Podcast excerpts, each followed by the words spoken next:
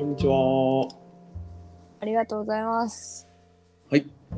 6月ラジオ6月30日最後です。最終日お願いします。お願いします。今事務所の人が拍手してくれてます。ありがとうございます。最後ですね。最後ですね。なんか名残惜しいな。一瞬でしたね、うん、なんか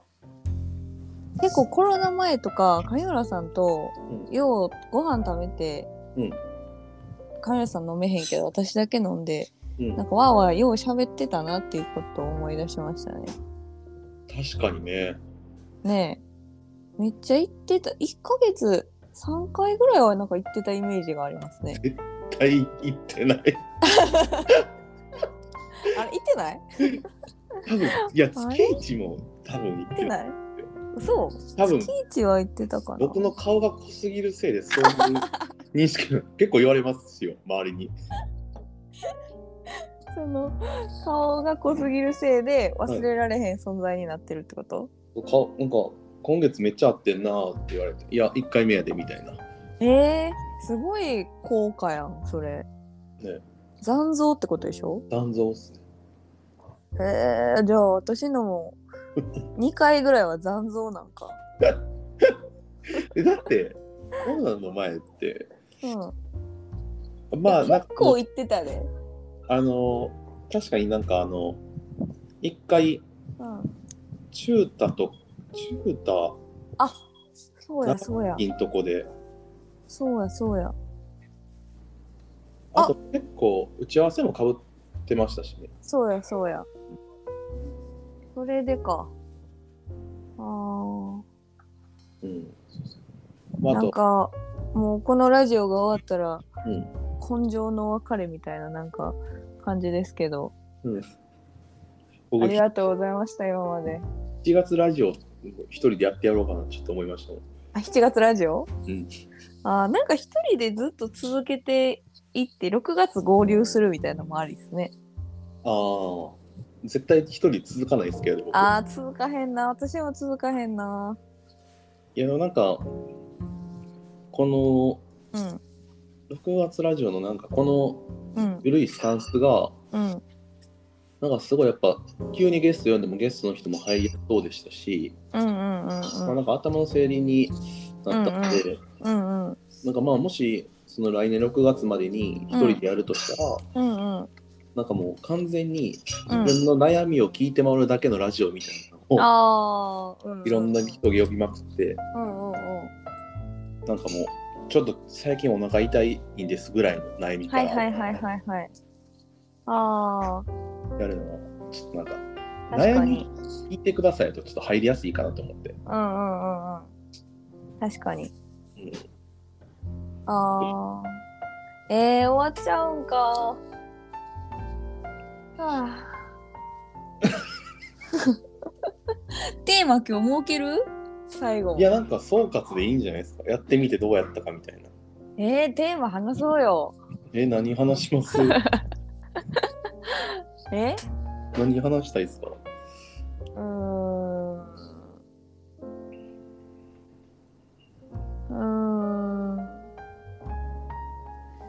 何話したい？なんか残ってたかな。いや話したいことはいっぱいあるよ。かなこさんの方の、リスナーの方の方からの、お題のやつで全部話しましたっけ？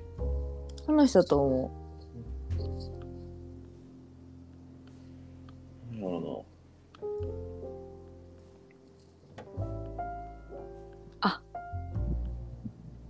昨日、そのトークイベントやったんですよ。そのかやぶき屋根の職人の相良さんと、でその時に出た言葉が、その300年単位で、自分が作るものだったり、生き方だったりみたいなのを考えているっていうことをおっしゃっていて、なんか100年は考えてたけど、300年は考えてなくて、うん、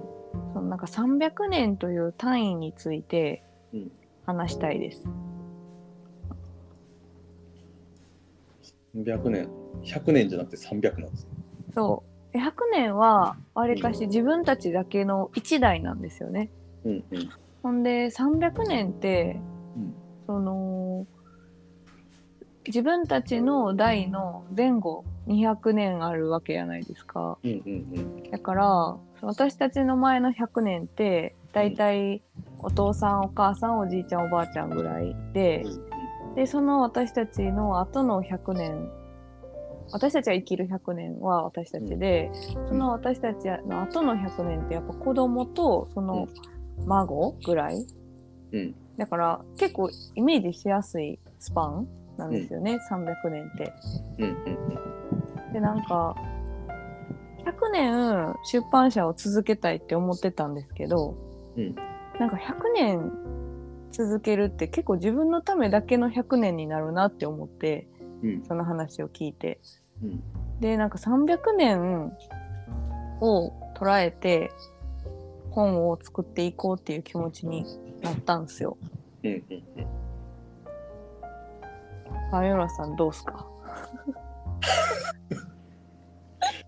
300年時間軸としてその長期スパンで、うん、なんか僕後世に何か残したいとか、うんうん、なんか死んだ後も忘れられん自分の作品が残ってるとか、うん、なんかあんま興味なくて、うんうん、なんかそうですね。なんかそれがうん、作品の話ではなくて、うん、そのエッセンスというか気配が残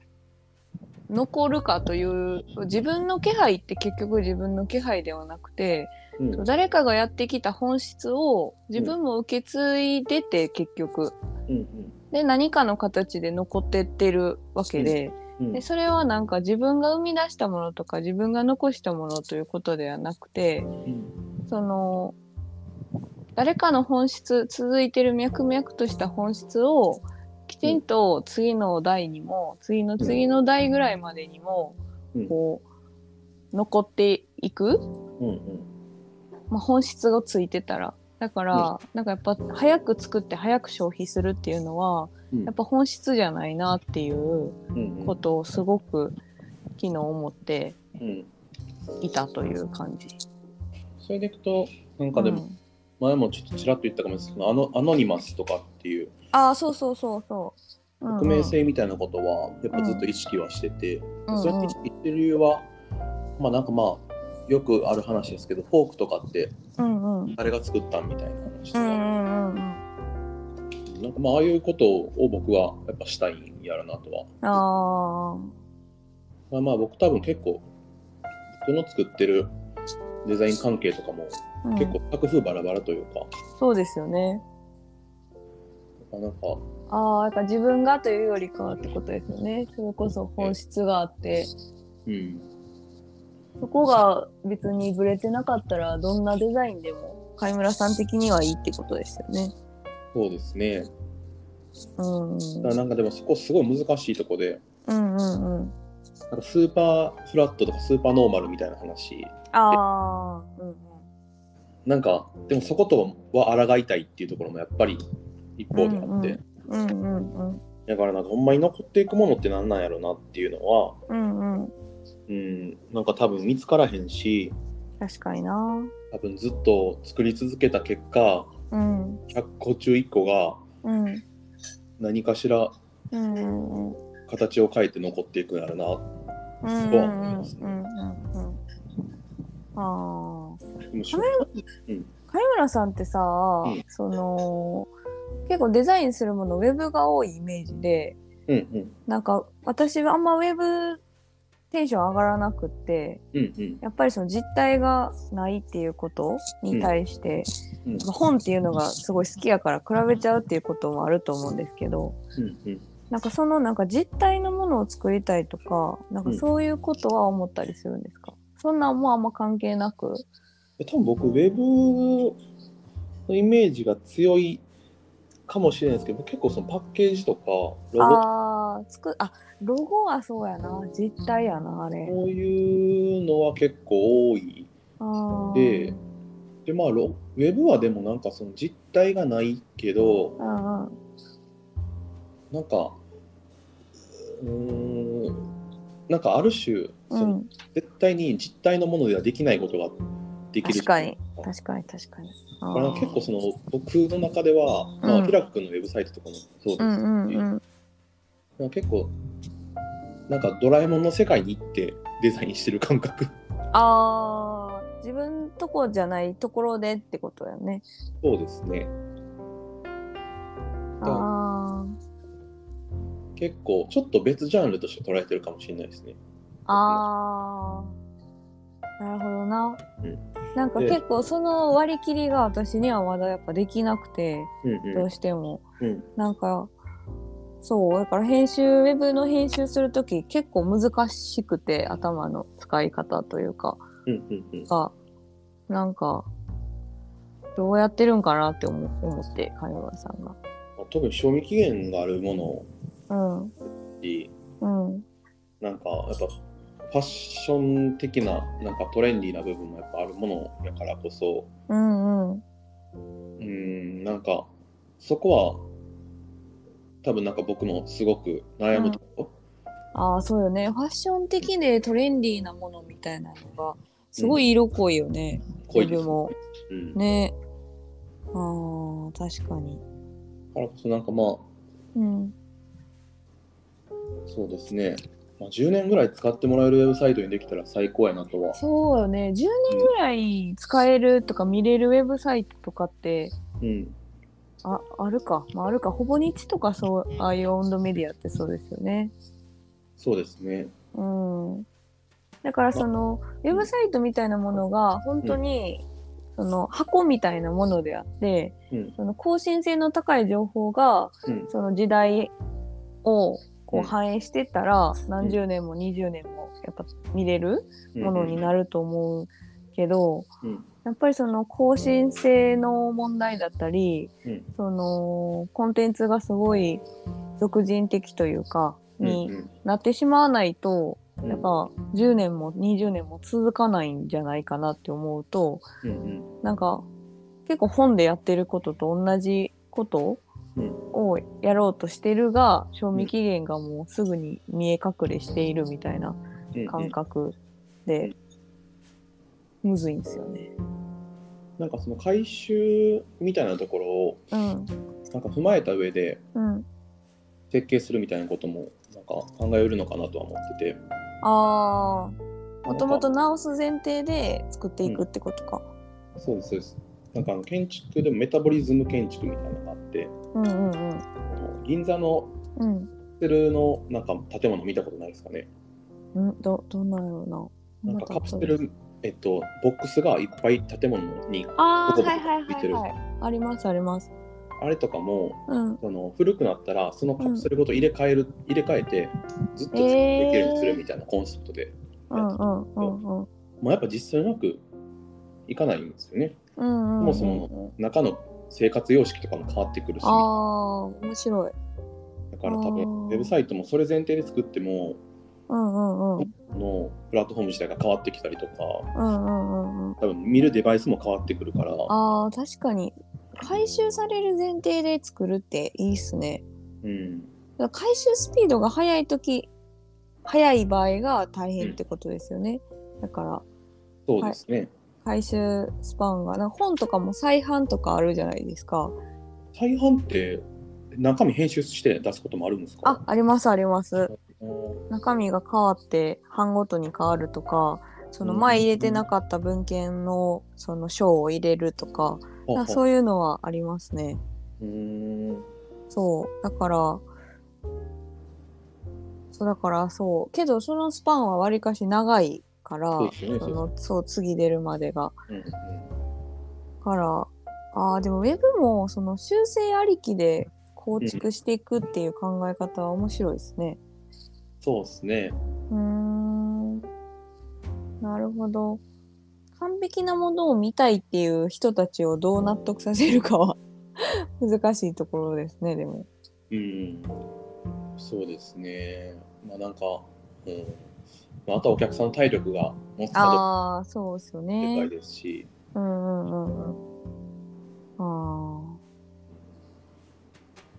しいな。まだまだこれからいろいろ変わっていくんやろなっていうジャンルでもあるんで、ウェブサイトってやばい15分過ぎてる。ウェブサイトってさ、何個ぐらいあんの？このようにどうなんやろ。1ヶ月どれぐらいのスピードでウェブサイトって出来上がってるんやろね。ウェブサイト世界数現在17億以上。17億？へえ。すごいな。使われてないやつもあるでしょうしね。ああ、確かに。2021年でいくと18億。18億、1億増えとるやん。まあそれでもなんか少ないなと思いますけどね。もっとある。本当。そうか、もっとあると思うか。だって授業があればあるほどウェブサイトも出てきてもおかしくないじゃないですか。確かに。確かに。ウェブサイトね。楽しいですよ、めっちゃ。楽しいねんけど、やっぱその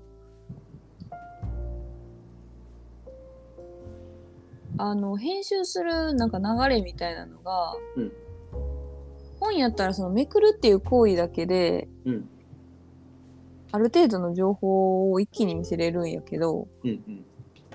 そのとかイメージがすごい分かりやすいんやけど、本とか冊子やと、結構この前の話、ウェブの制作の話とかでも出てたけど、そのどこをどう見せたいのかとか、その見せる順番とか、そのパラパラパラって見れないじゃないですか。だからクリックを押してそこに意図的に飛んでスクロールしてみたいなことがすごい強要されるから、なんかそれの編集が結構苦手なんですよね。自分の中では。あれってでも、ね、多分数値見たら分かってくる話みたいなのも結構あるとは思ってて、でもなんかなんていうんですかね、僕はでも逆にそのなんかこのページに来てこれを見てもらってなんかこれをしてもらうサイトみたいなのは、逆に僕はなんか興味がないというか、それ作って面白いかなっていうのは、それもなんか平君のサイトみたいに、なんかどこのページに行こうかみたいなのを自分でなんかその人によって全然変わってくるみたいなのが、やっぱりなんか魅力感じますし。そうやね、なんかもっと雑味があっていいはずってことですよね。そうですね、なんかやっぱ効率化されすぎてる、それなんかまあいわゆる大手 EC ショップ、EC サイトのなんか、サイトと何ら変わらないと思いますし。そうですね、それは効率重視で求められている世界ってことですもんね。そうですね、そうですね。確かに。ひらくんのサイトとか結構無駄なところあるじゃないですか。あるある。なんかちょうど今ロッケのウェブ用のインスタアカウントを作ろうと思ってて、でひらくんのウェブサイトを今画面キャプチャしていろいろ見てたんですけど、そうなんですね。やっぱいいなって。ひらくんのサイトはほんまにいいですよね。くるくるめっちゃしてました。わかりづらさがちょうどいい感じにある。もう話したいことがいっぱいありますが、来年の6月で。来年の6月まで。そんなバカな。僕の個人ラジオ始めたら出てくださいね、たまに。出ます。毎日出ますね。毎日絶対僕できないです。毎日15分絶対出ますよ、私。はい。いや、ありがとうございました。2022年の6月にまた会いましょう。1ヶ月ありがとうございました。さようなら。はい。